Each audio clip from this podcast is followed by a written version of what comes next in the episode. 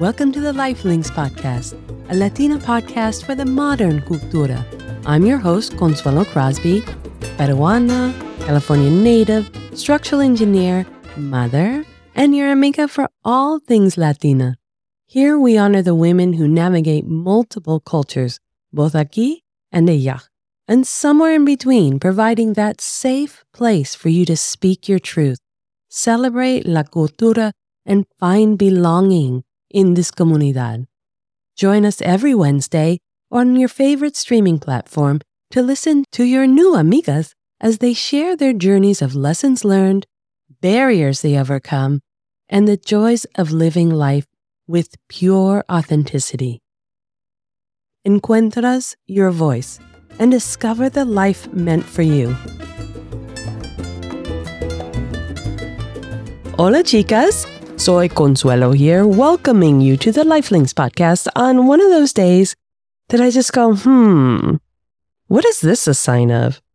It is our 111th podcast episode, 111, on October 11th. And for those of you who have been listening for a minute now, you know that 1111 that's my number. That's my game changer. So I feel like something big may be blowing in this gorgeous autumn air. I know it could have been November 11th, but that'd be forced. Not going to do that. Now, I know Melissa Sandoval, founder of Intuición Cafe, company that we've had on for the last couple weeks, she would have a feeling. Her intuición is definitely kicking up because she started her company on 11 22 2022. It's all about the numbers here. Am I right? Now, today's episode is totally enthralling. I did not see this coming. I did not see it coming in the book. I did not see it coming in conversation with the award winning author. But you can tell from here until we get to the very end of the episode, my voice gets higher and higher pitched because I am having more and more fun and getting utterly excited and just wanting to hop on a plane to go see our guest in person. You will laugh, you will cry, you will want to run to purchase the book so you too can live it through your own experiences. Today, we are honored to have Yasmin Ramirez, award winning author of Andale Prieta, a love letter to my family as she reveals an even deeper story of her memoir with her abuelita, Ita. This is the story behind the story, the chance to get to know Yasmin deeper so that her memoir is less about memories to you as the reader and more about conversation with your new amiga as she shares her soulful relationship with her Ita. Yasmin Ramirez is a 2021 Martha's Institute of Creative Writing Author Fellow, as well as a 2020 recipient of the Woody and Gayle Hunt Aspen Institute Fellowship Award. Now, if that wasn't enough as author accolades go, she is also a tenured Associate Professor of English and Creative Writing and Chicanx Literature at El Paso Community College. And her first published book, her memoir, Andale Prieta, published by Lee and Low Books, is out there for you now to get both in hard copy and audiobook. And another sign, just saying, October. It's Breast Cancer Awareness Month, which is really important in our cultura because often this is a conversation that our mothers, our mamas, our abuelitas for sure don't usually engage in sharing with us daughters and how important it is for us to have that information and knowledge. And we take that deep here in this episode because it is prevalent in Andale Prieta.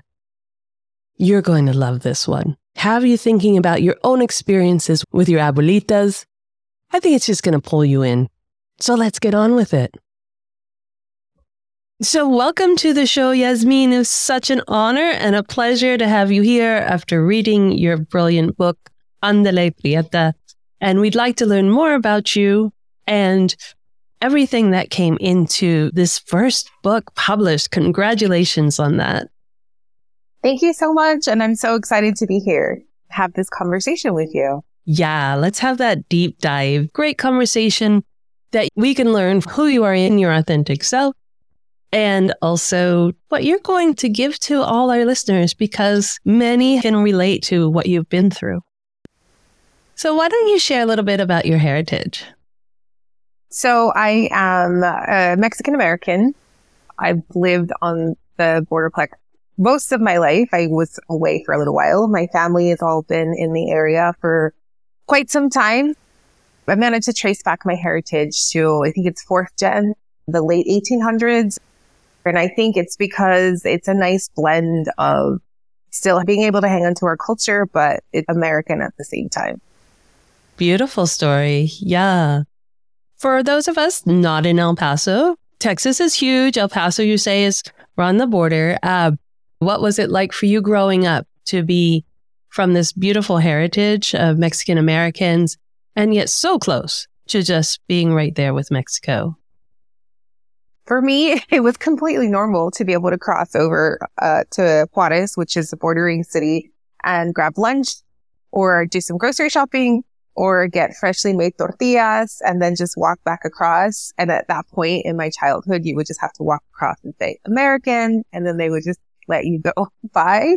You didn't need a passport. Oh, you, wow. when I was a little bit older, like a teenager, I just needed a driver's license and I could show them my Texas driver's license. So it was really fluid in going back and forth. It was nice because it was cheaper.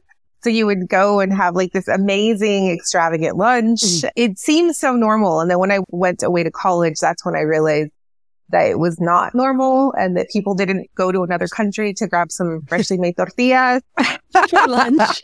for lunch. Yeah. Quick, can you run to the store across the border because we're out?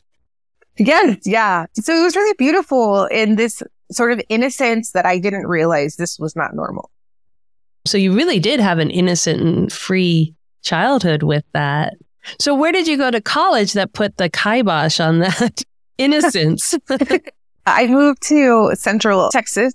I went to Denton, which is uh like 40 minutes north of Dallas to the University of North Texas. So I got plucked sort of in this very suburban neighborhood. oh, Um, and so it was, it was really interesting, just in a big shift. That I think that's the first time I actually felt like here in El Paso, I knew I was kind of morenita and prietita and it was fine because there was, there's so many of us and then there's so many shades within that range from like the lightest to people that were darker than me that it was completely normal. But when I got to North Texas and I'm in college classes and then I realized there was not a lot of people who looked like me. That's the first time I truly felt like very brown. And it was a weird feeling to constantly be explaining who I was, um, or what I was, because that was really where the questions would come from. Where are you from? Where are your parents from? And then I just learned, oh, I know what you really want to know. oh no. Yeah. Constantly, constantly. Oh, that's wicked. It was exhausting, actually. Now that I think about it, it was exhausting. But in, in that point, I just didn't know any better. You know, I'm like a 20, 21 year old kid. Yeah. And I'm like, what do you mean you don't know where El Paso is? What do you mean you've never met a Mexican person? Cause to them, I was Mexican, but I'm not, but I am, but I'm not. There is the crux. There is the crux of the whole purpose of this podcast is Yes. that where are we on that? where are we on that cusp of you're here and you're there? And it's, it doesn't even get to like how you feel inside. It doesn't even cut to your soul, like how you identify. It doesn't matter where you were born or where you lived. It's just you have that feeling. Did it ever stop during college? Or did you just go, you know what? you know, it did not stop. It- didn't stop. And then even then, when I got done with college, I stayed in the Metroplex for a while. I lived there for, in its entirety from Oh. start to finish, I was there for a decade of my life. So when I moved closer to Dallas, away from sort of a college city or college town, it didn't stop. Uh, and then I worked high in retail where I think there's certain molds that people fit into. And that was also odd because I would get asked really odd questions like where I was from. And then I would say, and they would say, Oh, we thought you were Indian because you spoke English. So there so was well. all these preconceived ideas Eh. that they were trying to slot you into based on their limited exposure to any kind of diversity. Yes, absolutely. And then they didn't realize what they were saying was truly offensive because then what they're saying is, Oh, you couldn't be Mexican because you speak English well. So no one ever bothered to say, Who are you? It was always, What are you? Absolutely. Yes. It was always, what are you? I have to say, and I, I don't even know if I realized I was doing this, but I was Oh. slowly like assimilating. Um, and there was something really simple that happened in that, not that my Spanish has ever been amazing because I grew up speaking English first and then Spanish was just mixed in there. But the longer I was there, the more I lost my Spanish. From lack of speaking to anyone, you think? More than trying to assimilate, maybe. Yes. From lack of speaking to anyone, but then later, um, like I've had conversations with people now who are Latine and they're like, Oh, but there was this like Hispanic association on campus. And I was like, Oh, I didn't know that. And Mm. it was more out of lack of knowledge and that I was just trying to keep my head up and pass my classes and then later work and pay my bills that I didn't seek out a network.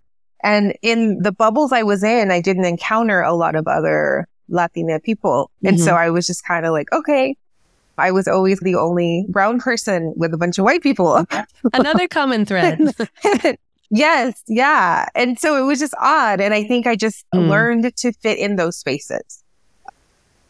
One of the things that I laugh at it now, when I first moved back to El Paso, a- and I wrote about this in the book, I went to get my oil changed because I Gosh. just driven 12 hours. And so many, many miles. So, you know, after I slept, I was like, let me go do this. And I went to a mechanic shop here and I started asking like, okay, yes. And they're like, your name. And I was like, Yasmin, Y-A-S-M-I-N, Ramirez, R-A-M-I-R. And then they just looked at me and I was all, I'm sorry.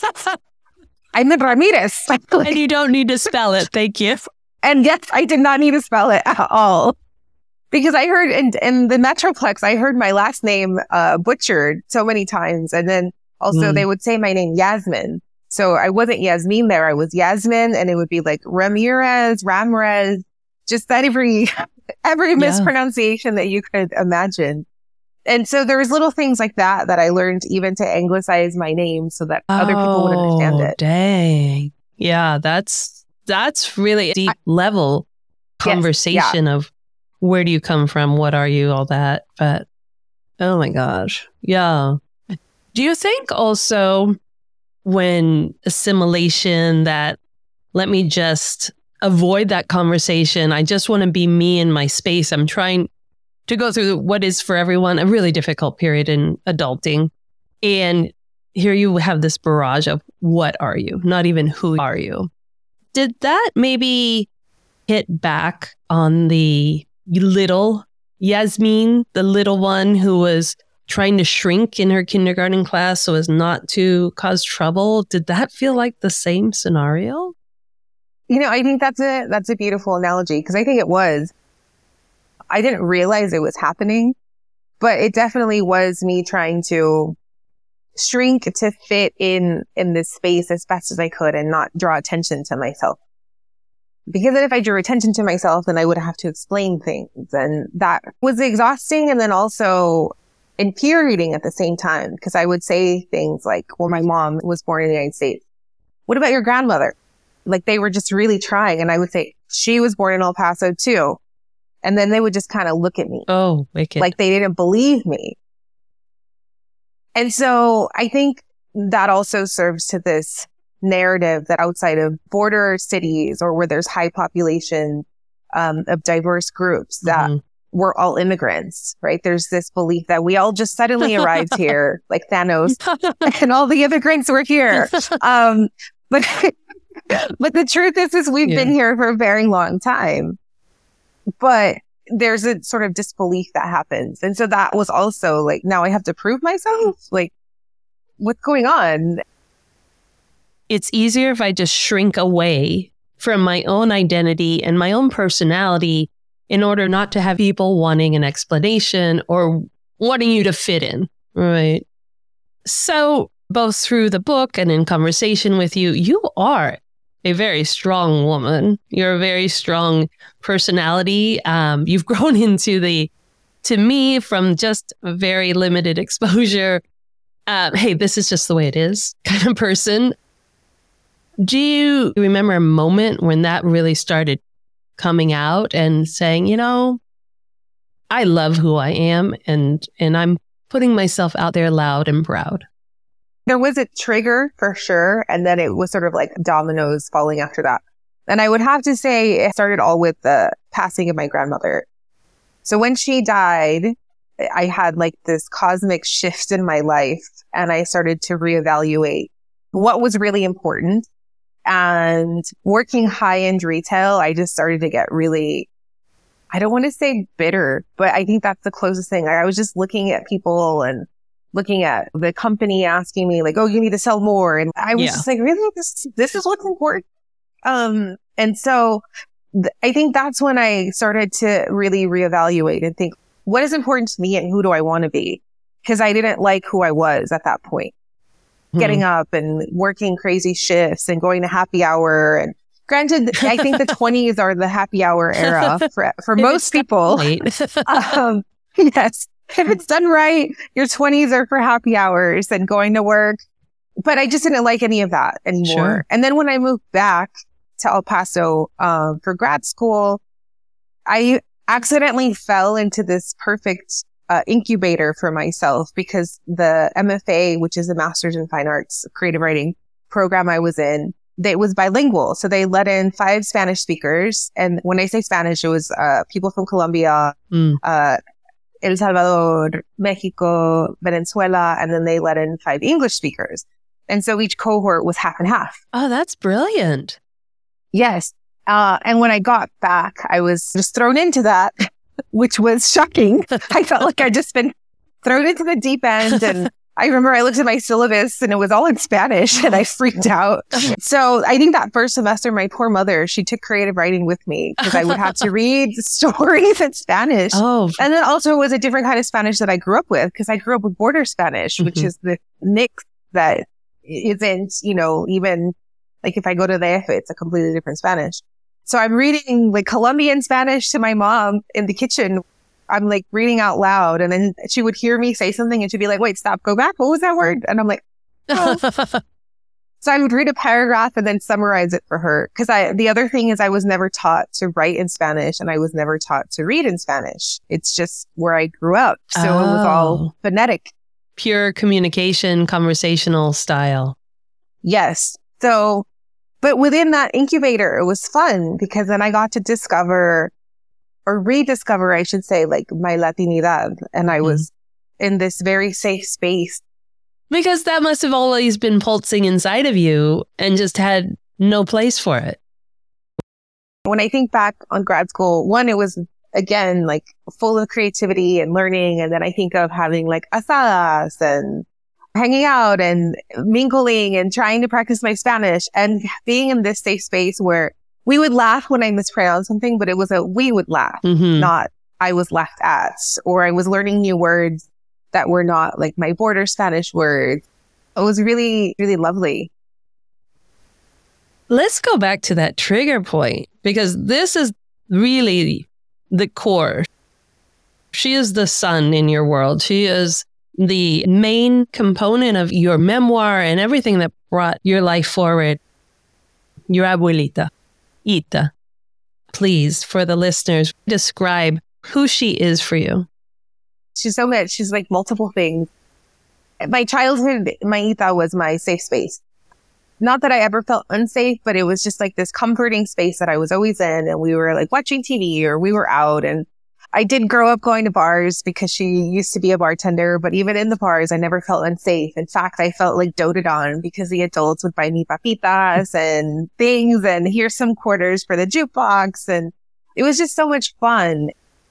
As I got older, she was this compass, right? Of not who I wanted to be exactly, but how I wanted to be. And she didn't give up on things. And she, if one thing didn't work in one way, she went another direction and she learned to pivot and I think that's her tenacity is something that I carry with me. And so when I think of her, I think of being nurtured. I think of being entertained because I also think how tiresome must I have been like a six year old kid bugging her all the time and like, Ita, Ita, Ita, Ita. She's an adult, you know? like, aha. Which is very evident. Um, You're very truthful about that in your yeah, memoir. She was just this beautiful, steady, even when I wasn't in contact with her, you know? And then when I suddenly, she's gone, she passed away in her sleep. And not that I would have preferred, like she died, you know, with a long illness, but then you're kind of prepared. So we were just really completely unprepared for this to happen. And so then there's this moment where I felt not only an overwhelming grief, but also this overwhelming guilt because I felt like I'd wasted time and I didn't take care of her and I didn't check on her enough. There's like mm-hmm. the would have, would have, would have. I hear you. Right? That it, mm-hmm. And so when I started writing the memoir, it was, well, one, it was for me. I never said I'm going to write a book about my Ita. It was for me to hang on to the memories I had of her because I felt like this is all I have left. If I don't document this, yeah. I'm going to forget this also. And that's how it started. Ita. I love Ita. The title of the book, Andale Prieta. Explain the title and what it means for you and why is it the title of your memoir? So I have to be honest and say that it was not the original title, but in working with Cinco Puntos Press and Lee Byrd, who was my press before they were sold to Lee and Low, mm-hmm. um, she pointed out that there's like three quintessential points in the book where Ita says like, andale prieta. And she's actually the one who pitched to me, like, what if we name it this? I was like, oh wow. I got like a little bit nervous because I, I didn't know how that would work. And I was thinking of people not being able to pronounce Prieta. And then, and then I thought, but wait, this is really beautiful because I'm, I'm in the title, right? Yeah. Me, because I'm Prieta. And then my Ita is also represented because she's saying Andale Prieta. And then when that sort of came together in my mind, I was like, yes, okay, let's do it it seemed the perfect title. And now I've seen what's come from the title. Mm-hmm. And I think one of the most beautiful things is fellow like prietas and morenitas and negritas reaching out to me and sharing not only their experience with the book, but when they first saw the title and so what they thought and how they felt. And so that has been really beautiful because there's been a common thread in that we've all felt very alone in those moments of our skin tone. And then we realized that we all felt very much the same. And that has been amazing to hear and share and know that that simple sort of decision that came up of like, we should name it this. Okay. Uh, has had such an impact that you could never have planned for or expected. No. And that's how I feel so silly that I didn't think about that. Cause really I was just thinking about myself and my Ita. Now there's the other topics that have come up of colorism and, and what it means to be called prieta and whether it's a good word or a bad word or, and how I've taken ownership of the word. Yeah. But also again, why it's imperative to have this narrative, the Latina narrative in a true authenticity, not muted, let alone silenced, but not softened to be palpable to the everyday reader, but just out in the hard truth because you don't, if you haven't experienced it in your lifetime, realize the impact and the solace you are providing for people you don't know. And yet there is the comunidad, right? There is the, yes, you belong. Yes, I hear you. Me too. Now, Prieta, we want to explain a little bit more for the listeners. What is it describing for a person? Not literally, but the person. At its most basic level, it's skin color, mm-hmm. right? But I think it depends on who it's coming sure. from. And I think that's where I've gotten people share things. So I was lucky enough that Prieta for me came from a place of love. Mm-hmm. Like an endearment. Yes, it was an endearment. Mm-hmm. Absolutely. And in, in hindsight, I can see that she was trying to teach me how to appreciate my skin color and how to feel comfortable in it. Cause I was always like, prieta linda. I wasn't, you know, like, eres bien prieta. Yeah, yeah. It was always said with cariño, always said with love. And I think where the pitfall is, is that it's not always used that way within Mm-hmm. the community. It goes back to colonization Mhm. of like mejorando la raza, Mm-hmm. of the closer you are in proximity to whiteness, Mm-hmm. the more socially acceptable you are, the prettier you are, Yeah. the, da- da- da- The more the- elite, right. the more, yeah. Yes. The more you're not who you are. Exactly. And so, but I didn't have any of that. Yeah. I didn't realize it until later. And so I have that foundation of Prietita Linda, Mhm. right? And Prieta. And I hope that in using the word, it, especially how I've taken ownership of it, others will too. And they'll feel that strength and, and community of being Prietitas and being Morenitas. I find it beautiful and I celebrate my color whenever I can. Yeah. Oh, beautiful. That's a beautiful sentiment to put out there worldwide. Because if you only had heard it as a derogatory term, it must be difficult, like beyond difficult. It must be just torturing to tear open into your identity and embrace if all you've known up to that point is derogatory. And yet you hear someone where they're coming from a place of love what a safe pool to dive into. It's like, oh, it's a loving term. You know, Yasmin's going to love me for being the prieta, you know, because she understands where it comes from. So even when you were exposed to, oh, there's a nastier side to this term, by then you were well nurtured and knowing of this love. Like, no, you're not coming here with that. Like, Yes, especially now in adulthood, I'm very okay with it. Teen Yasmin sometimes was insecure, yeah. um, right? But every Yeah. teen is insecure. Everybody. So I don't blame teen Yasmin for any of that. I have this wonderful story. I was in Santa Marta in Colombia because my husband's Colombian and we were there and we were getting on a boat to be taken to an island. And so we had our little life jackets on and we're getting in and these two women turned to me and they were Argentinian and they were like, wait, it's bien prieta. And they said it with the tone, Mm. but I'm like, we're, and I remember thinking like, we're at the beach, like in the sun. And so I just looked at them and I was like, gracias. And so they look so shocked yeah. that I was like, there's thank you. that. There's a generations of strong women coming out. definitely in your retelling of her life, um, your experiences with her, definitely a very strong woman, very, very protective. Your abuelita, Ita, she is your protector, both in ways like teaching you how to box, teaching you how to protect yourself, not take crap from anybody. But it's very obvious she's also very tender that she's had to put up this exterior for good reason in her life experiences, but she does have a tenderness about her. Do you have one of those memories of seeing that really tender side? You know, I have the, it's not in the book, but I have this memory when I was, uh, I think I was like seven. I was really silly. I got on top of a desk, like a school desk, Okay.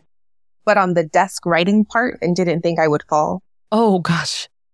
So when I fell, the desk fell on my leg, on my Ow. shin bone. Ow. So I had it for years. I had a huge dent. Ow. Like I didn't break anything. I didn't, nothing happened, but it just dented my body. And I remember when we would watch TV, I would often like stretch my legs out across her and she would like sobar and sobar like my calf to try to like get the dent out. Oh. Um, you know, there's so much going on there, right? There, but that's one of my prettiest memories with my Ita. And I, like now I have like the slightest, like I know it's there. No one can see it, Mhm. but I know that I don't have a giant dent on my leg because she would just, you know, rub my shin. yeah, the massaging the bone to heal back together a little bit more. Oh, sweetness. In your Ita, Ita, Ita, it's very apparent you're a very curious, very observant little girl because you're starting this memoir. You are a little, little girl. And uh, you express throughout it beautifully that you're very calm and observant, whether it's about the bars she's taking you out to, the friends that you wonder about how long have they been together, uh, her ex husbands, and then it comes down to the scars that you see on her body and very contemplative, very curious. Is that your personality in general that you just wanted to know? Because I was always a child in an adult world, there wasn't a lot for me to do other than read, which I did a lot of, and I would take books with me. But then sometimes I would get tired of reading. So I would people watch. And I found people very fascinating. And I think growing up the way I did made me very intuitive to like body language and tone and how things are said. And I find that all very fascinating. To this day, I love people watching. Me too. Yeah. So I, and I think that's where I learned it. And then also I'm very visual. And so if I see something, one flash of a moment, then it kind of stays with me and I can't let it go for a little while. And sometimes it stays with me forever, or sometimes I use one little piece of something to create a story. But I feel like my brain almost takes like photographs and I hang on to them when I find something really, really fascinating. That becomes your memory. It's actually the vision rather yes. than maybe people retelling the experience. Mm-hmm. Because it definitely comes through in your beautiful writing. The descriptions are very, very different than I've read in the past. Throughout the book, I was wondering, and also applauding that this is why it's really important to have the diversity in authors, because how you express yourself. Yes, it is you personally. You are very unique, but there's definitely the Latinidad coming through. Well, like in the wow. description of the scars, Anita, Now we're going to go deep with Ita. I really resonate a lot with your Ita and my mother. I feel like if someone else had been going through that description, it would have been more medical. It would have been more purpose driven. It would have been more explanation. This is why it happened and done. And instead, you're describing her life experience through them. Even the concept is something that, like you say, you're observant with people. It's more that, you know, there's also the cultura loves people. They want to know why, not what or how. And throughout your book, you seem to explain your situations through your mother, your father, your, your abuelita in a sense of explaining who they are versus what they did. That's really powerfully different. I don't know if any other culture would have the closeness of, you know, me just going to the bathroom. I'm trying to pee and my grandma's taking a bath in front of me and she's completely nude and she, mm-hmm. you know, not trying to hide herself, mm-hmm. um, which I think that's also what I found really beautiful. And I grew up in a household of women who didn't hide themselves. That was really beautiful. And seeing her, I don't know, the care that she took of herself, even though she was, you know, scarred in so many ways. Had you realized at that point exactly what you had written? Because it is an expose on you and the women in your family. And now you have to market that. Had you thought about that before? No. I hadn't. Did you do I that? had it. I did. I oh. did. I have. I have a funny story. Um, like the week before it came out, I had um, the press sent me my copies, and you open a book. And wow! I'd already done research on social media to see what kind of posts authors were doing, and I was doing market research, I guess you could yeah. say. And I knew that I had to open the box and do the unveiling, and I did the video. Uh, and then I sat down and I was like looking at the book, and then I realized, like oh wow, wait, this is going to be out, like out there. And I told my husband, like, holy shit, everyone's going to know about my life. And he started laughing and he said, Yasmin, you just thought about it's a little late. It's going on the shelves. Yes. And so then it sunk in. And then I had this like, oh, oh God moment. But then I was like, well, yeah, okay, it's done. Oh my God. You just had to remove yourself at that point. Like, but, you know, that's probably your brain taking over too, because your soul wrote that whole book. Your yes. soul in relationship to Ita. Oh my goodness. That came out in black and white. uh, on the pages. So it is your brain kicking in with the, oh, what will people think? Oh, well. Yes. Yeah. It was definitely my brain just sort of, what, what happened? What are you doing? Um, the small panic. Too late. But it's amazing that the brain did not kick in and prevent you from writing that during all that time because there was opportunity for you to have that aha moment and, and say, well, no, this is just for me. This is my memoir with Ita. I'll keep it for myself. I think too, it, it was the storyteller in me because I was trying, and this is something I was conscious of while I was writing in that I knew I wanted to follow certain stories that would give a clear story without sharing unnecessary bit. Mm-hmm. And so everything in the book is very necessary to show who we were and who we are. Um, and so when I was in those moments, I did the thing like horses. I put blinders on because if I thought about the audience, I don't think I could have written half of what I wrote. I would have been too afraid of what people would think. Mm-hmm. Mm-hmm. Which culturally, we're raised in that a lot. We are filtered before we even leave the house of what to say, how to act, what to wear, you know, who to be seen with, all of it. It's like, oh. So again, the authenticity of your book is so much more powerful to a, the entire culture of Latinas. Some presses, for example, still want to like italicize Spanish, which oh, do we have to do we have to do that? No, because it's different. Should be noted. Yes, because it's different. Yes, but it's othering the language. Yeah, right, right. And so for me, with Ándale, Prieta, a point that I would not budge from was that Ita had to be in Spanish. There was no way I could write her in English No. because that was her. And I was lucky with Cinco Puntos Press. They were like, we love it. Just give context to people who don't speak Spanish. Yeah. And I'm like, okay, I can do that. you weave it together so well, so seamlessly. You grew up with your mom and your Ita, abuelita Ita, in the same household, kind of, because your mom was working a lot to sustain the family, but you had separate households too. Yes. Generationally, seem to be immensely strong women just throughout your life. Did you see that as your role model? Is this who I'm supposed to grow up into? Or did you see them more as for your mom, she was the disciplinarian, and for your, your Ita, she was the protector. And that allowed you to be who you were born to be. I don't know. I think it's a little bit of both in that my Ita provided this safe space for me. And there were certain things I knew I was expected to be able to do, especially from my mom. This did not come from my Ita. My mom was like, you know, you can't always rely on other people. Expect them to let you down. So you need to be able to do this. So like by the time I was 16, I knew how to change a tire. Things like that my mom taught me because she's like, you can't rely on someone else to do this for you.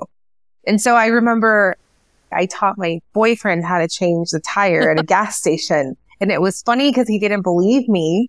And it turned into this weird dynamic because then he asked an older man that was there and he's like, she's right. So there's things that I was like, ah, yeah, my mom's right. You know, I can't always rely on another person to help me. That was something I had repeated to me a lot. I was still growing up. I was developing. That definitely was a marker that sort of changed who I was going to be and that I Mm. knew I had to be self reliant. You touch on the relationship between your mom and Ita, but has that changed as you got older? Did you understand it better as you start nearing an age where your memoir is talking about? Do you see things differently? Uh, yes. And I think as a, even as a child, I saw things were odd in their relationship and the difficulties that they had. I didn't know what it was. Um, but there was definitely some things that I just noticed and how their, I don't want to say lack of communication because they communicated, but they just didn't communicate well. They talked at each other. And then through the writing process, that's where I started to break stuff apart as I learned more, even my Ita's relationship with her mom, with my Mama Lupe Mm-hmm. and how difficult that was. And then I see the little things passed on and I don't, you know, that comes with generational, I don't want to call it trauma, Mhm. but generational lessons, right? That Mm-hmm. maybe my Ita thought this is how I have to be. She didn't have the time to self reflect, to be, Right. oh, I can break this, right? Because then she's like, I have to be the provider. I have to work. I have to take care of my kid. I'm fortunate now because of all of their efforts to be able to have a moment to sit and think about that, Yeah. right? To have the energy to think about it and to have the energy to think of how I want to do things differently. I don't want to be reactive. I want to be responsive. I want to listen. And even then, I still have to work on it. That is the most remarkable component to me in the book because I was a single mom for 22 years. I raised the two on my own. And it's tough to go back and forth between being the strength, being the protector, the protector in a way that you're protecting from bad things. So that's a whole different fierceness that you put up for that. And you can't just flip into that mode of being the tender nurturer. And yet Ita tends to do that in your book and your descriptions in the she finds the fun, she finds laughter, she comes off that, okay, this is what needs to be done. Okay, let's have a good time. It's like, wait, did it really happen that quickly? I think it's a huge blessing providing women in that scenario that within that strength, within that fierce protector, you also can provide your own safe place to revel and bring your tenderness forward. Oh, I love her. I love her. It was really wonderful. How do you carry her forward now? I don't know. That's a good question. I think it comes in being able to celebrate myself unapologetically. Right? Ita never apologized for what she did. She carried scars and she emotional scars and, and real scars, but she didn't apologize for who she was because she did the things that she needed to do. Mm-hmm. She needed to provide. She needed to take care of the family. She found jobs where she could make the most money, right? She got divorced at a time where divorce was not, Verboten. It right? verboten. Yeah. Um, she was a single mother in a time when there wasn't a lot of single mothers. And so I think I've, I've carried that with me and I, I need to do what's best for me.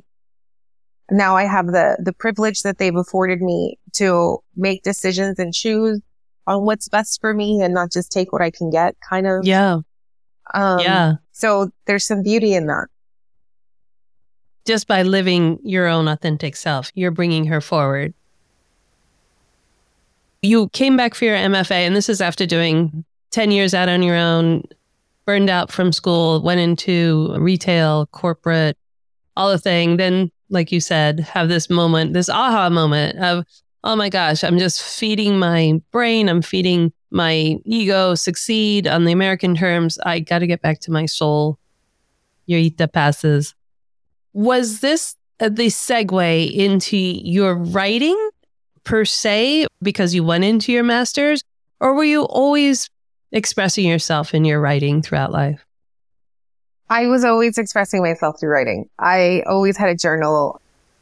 One of my favorite things I used to do, and this sounds creepy, is I would go to the food court uh, on days that I just needed to be by myself, that I wasn't eating with my, my friends and colleagues. I would write down what people were talking about because I Mhm. find it fascinating what conversations people would have in public, thinking that nobody was listening. Oh, And so I would put on headphones and then I would just write in my journal, but I would write kind of like what they were talking about. I didn't know this at the time, but I was learning how to write dialogue and speech pattern. I was inadvertently teaching myself how to do that, but I was just like, oh my God, they're talking about this. Yeah. And I just had to make sure I never looked over. I had to look really into my journal. Rather than what? and then wait, wait. Can you repeat that? Yes, yeah. And so I would create little stories based on their mannerisms mm-hmm. and how they were dressed. I just found it really interesting. I was just having fun with it. I, I didn't know I could actually do anything with it. You're doing your own novella with the people all around you. Yes, exactly. Yes. In listening to the book, it feels like you're just in a room with you. It feels like you're just in conversation with us, the readers, that we're just sitting here listening to you. And we hit the pause and we do have our own response. You just miss it, but I'm sure people are sending it to you because it really reflects immediately into our own lives. We do have the commonality, we do have the threads of experiences, either as the strong women, being the only daughter, all those components that we identify. One of the points for me, and I think this is where I want to do a deep dive because this is where I felt like, wow, we are so similar and yet we're so different. In Highland Park, you're working at a high end retail store and you're in the department for fitting women with uh, prosthetics who have had mastectomies. Now, in the book, we know that Ita has had a mastectomy and that you were aware at a very young age that she had one. So that's a lot for a young person because even in Highland Park, you're only in your 20s. What was it like to bring that memory forward to the women that you were fitting in these prosthetics? When I started that section, I felt like I was honoring them and their stories because it's such a vulnerable place to be. And if I think back to, to like 20 something year old Yasmin, I wonder like, wow, how'd you do that? Cause I don't know if I could do it now, acknowledging how vulnerable they were. Cause I saw their vulnerability in my twenties. And the only thing I knew how to do at that point was make them feel as comfortable as possible. I, I wanted to honor their stories and what they would share with me and also what they taught me about resiliency because they would come in with their bodies scarred, some of them still healing, some of them still had drainage tubes. Um, some of them would come in like, oh yeah, I had a mastectomy years ago and I'm completely fine. And I remember one woman, she'd had a double mastectomy and she told me, you know, sometimes though, when I go running, it's just a lot easier. I just go as I am. And I remember her saying that and I remember laughing and thinking like, I think it's beautiful that hmm. she's finding this positive I feel like in those moments, I learned to know my Ita in a different way, right? Because mm-hmm. my Ita is my Ita and she's my grandmother, but she was also a woman. She was also a mother. She was also a wife. And so in those moments, I think I was getting to know her because I knew the story from my mother when she had breast cancer, very young at 40. Mm-hmm. Wow. Right. Frightening. And yeah. And how she found out about it and what happened and how she changed after.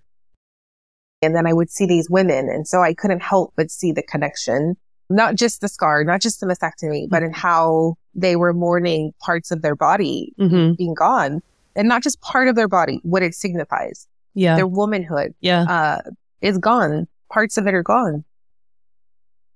And had your Ita ever described it to you? Her experience with it? She didn't really. It was more like offhand matter of fact for her of like, oh yeah, uh, I went and she, the way she would say it was, me quitaron la chichi.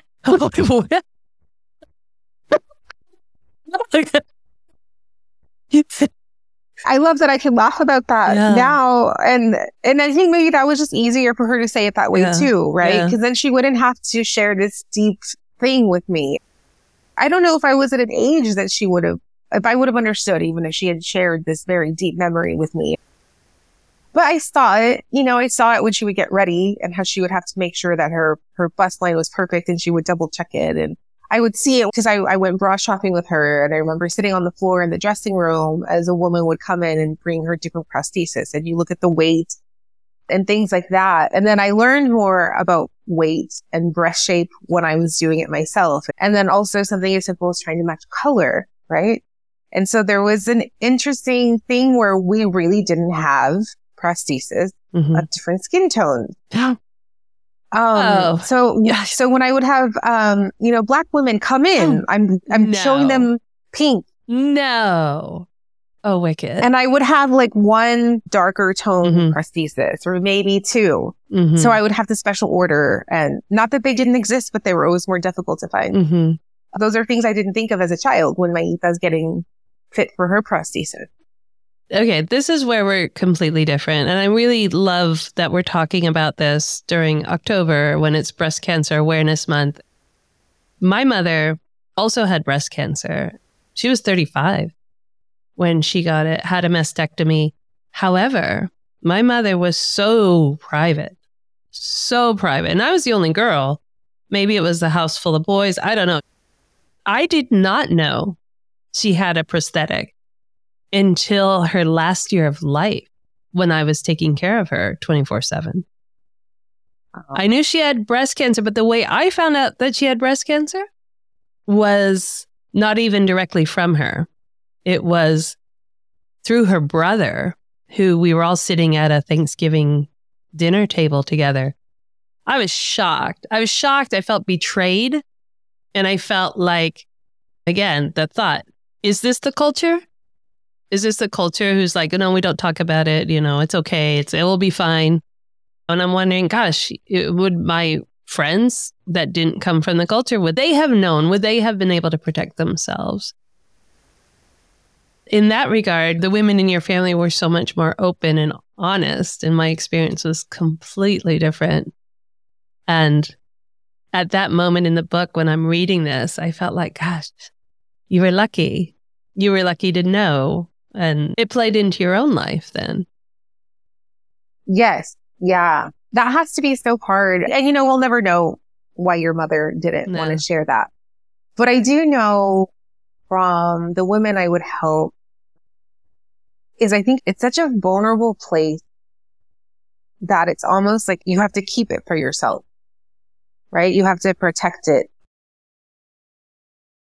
For many of the listeners here, for the readers of your brilliant book, we tend to hold on to what's not right by our own terms, not getting past what's happening and what we're receiving from the person in order to understand what they may have gone through, what it was like for them in their own life, their experiences at the time they were happening.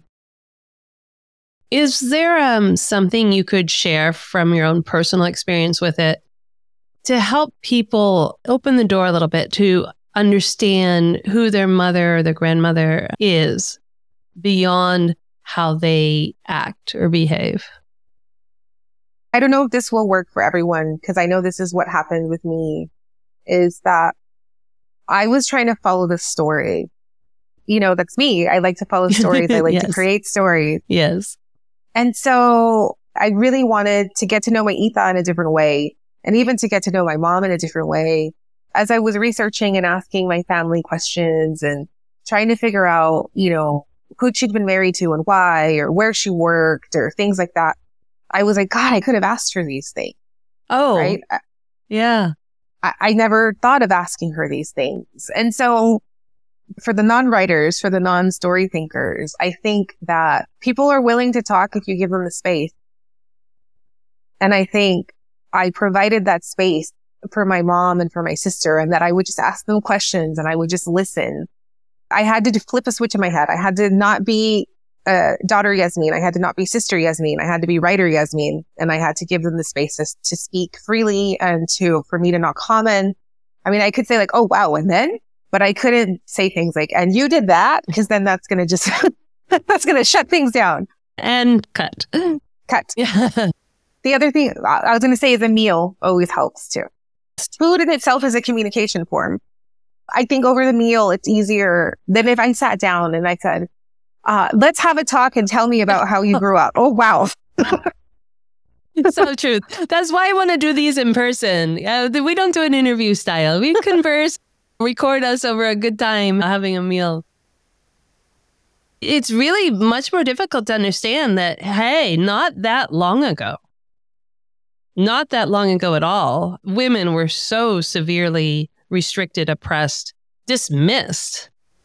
In the 80s, you couldn't have a credit card, you couldn't own a company in your name, you couldn't own a land in your name, you couldn't pull a loan in your name. You had to have a male counterpart on your loan in the 80s. So can you imagine in, in our own lifetime if it's so, so different? How greatly different it must have been for our mothers and our grandmothers. We couldn't even understand the choices they made, right? And the things that they did and the toll it took on them. I told you, my abuelita, she had a pistol. She had a pearl handle pistol, but she was out in the country. They, sugar cane ranch in the country.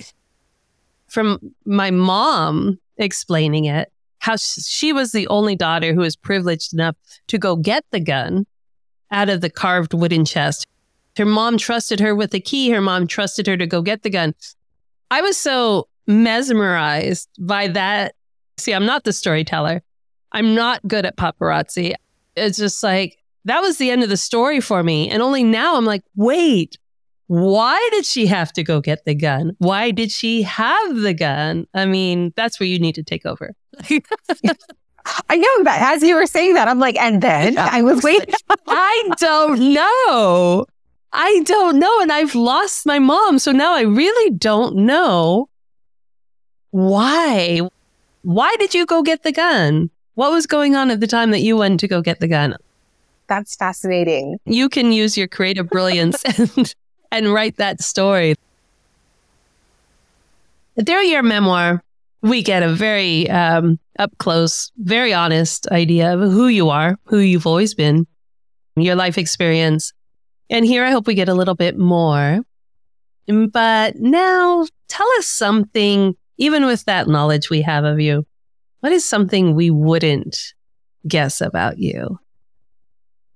No one really knows this, and maybe now they will. Um, so I'm a little bit of a hippie now in that I garden and I compost. Oh, and, going back to um, the land. Yes, yeah. So that's actually one of my favorite things to do. And this happened like even pre-pandemic. I was already like with my plantitas before it became trendy in in our backyard. Um, and then I started growing uh, or trying to grow my own food because I, you know, a particular skill. So I killed a lot of plants initially and starved. Um, yeah, yes. but now I've been composting for like five years now. Wow. I like try to be as green as possible and I make my own cleaners. I'll put infused vinegar with oranges. Like I'll use orange peel. If we have Oh. oranges, I'll save them and then I'll soak them in vinegar Okay. for a couple weeks. Okay. And then I end up with orange scented cleaner. So for cleaning, like wiping down surfaces and things?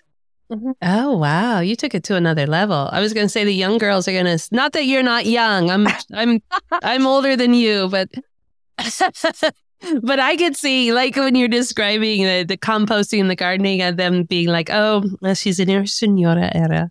You know? but, but dang, taking it to a whole other level with the cleaner, that's clever. For where you are now in your very successful life, really beautiful. You've come through so much and flourishing as your authentic self. What would it be like to have Ita with you right now? I think she is with me. This is so weird and, and I'm very superstitious. Oh, yeah. I believe that she sends me little messages and I've dreamt her and, um, a lot of times at events, I feel like she's in the corner, like there Mhm. and she's very excited because I think in another life, my Ita would have tried to be like a singer. She had a very beautiful voice. She sang all the time. She wanted to be known for that and she wanted to be Oh. remembered. And so I created this space where she is very much remembered and celebrated as a real person though. Yeah. Because I, I didn't paint her perfect. Like she was a human being and, and she was flawed and we all are. Mhm. Um, and so I think she is with me. This is a weird thing to say because selfishly I would want her with me, but I don't know if she had not passed at that moment, if I would be here. Oh, That moment was a catalyst for so much. Mhm. So I might be in a completely different space if she was still alive. that's beautiful. That's brilliant because she was always there for you. And if she were still alive, you would be in your safe place because you had your protector. And losing that is like stripping away that security blanket. Oh, well, I definitely love that you've kept her so present, so palpable. Your writing surely emboldens her as, like you say, just as her human self. Although I think she has a bit of goddess in her. So thank you so very, very much in sharing even more of yourself. But, you know, coming to understand where the power of this memoir comes from because it's not just memories. This is an empowering and bold book that you've provided for the readers. Yes, enjoyment. Yes, gratitude for you sharing, but also freedom. I really felt the freedom personally in handing it into your book. So thank you so very much for for everything. Thank you. Thank you. Thank you so much. I'm going to carry your words because it's very beautiful on how you read the book and what you did with it. Cause now it is your book. It's not mine. It's how you have a relationship with it. And that's very beautiful. Awesome. I can't wait for the second one. I know it's not going to be a memoir, but I'll be looking for you and looking for all the other Latinas out there who have a story in their heart and their soul that put just put it out there. Put it out there. We need to see ourselves in the mainstream, not as a collection, but just filling the shelves, right? Yes. Absolutely. We yes. need you out there. I had so much fun. yes. That's what I go for. yes, I had a lot of fun. And I hope you had fun too, listening to award winning author Yasmin Ramirez as she reveals even more of her truth that manifested her memoir, Ándale Prieta. How many tissues did you go through as she described her loving Ita and their soulful relationship? I was so grateful for our bouts of uncontrolled laughter, and I don't know if that was a release or if you found it as funny as we did, but ultimately, so joyful in gratitude for Yasmin, slowly unwrapping the beauty of humanity scars and all, that we can embrace and keep close to us as a sign of that love and the beauty and the honesty we can have with each other. You can find Yasmin on Instagram at Yasmin at Yasmin Ramirez Writes, and her memoir is available in hardcover and audio formats. I have both because I love to immediately find a passage in the book that resonates with me, run my fingers over the words, but the audio, oh, the audio book is also so beautifully narrated. It's as though Yasmin is in the room with you. That gives it that extra deep dive into La Cultura, especially when her Ita is speaking to you. You feel like she's right there. Be sure to pick up your copy so you too can make it yours, as Yasmin encourages.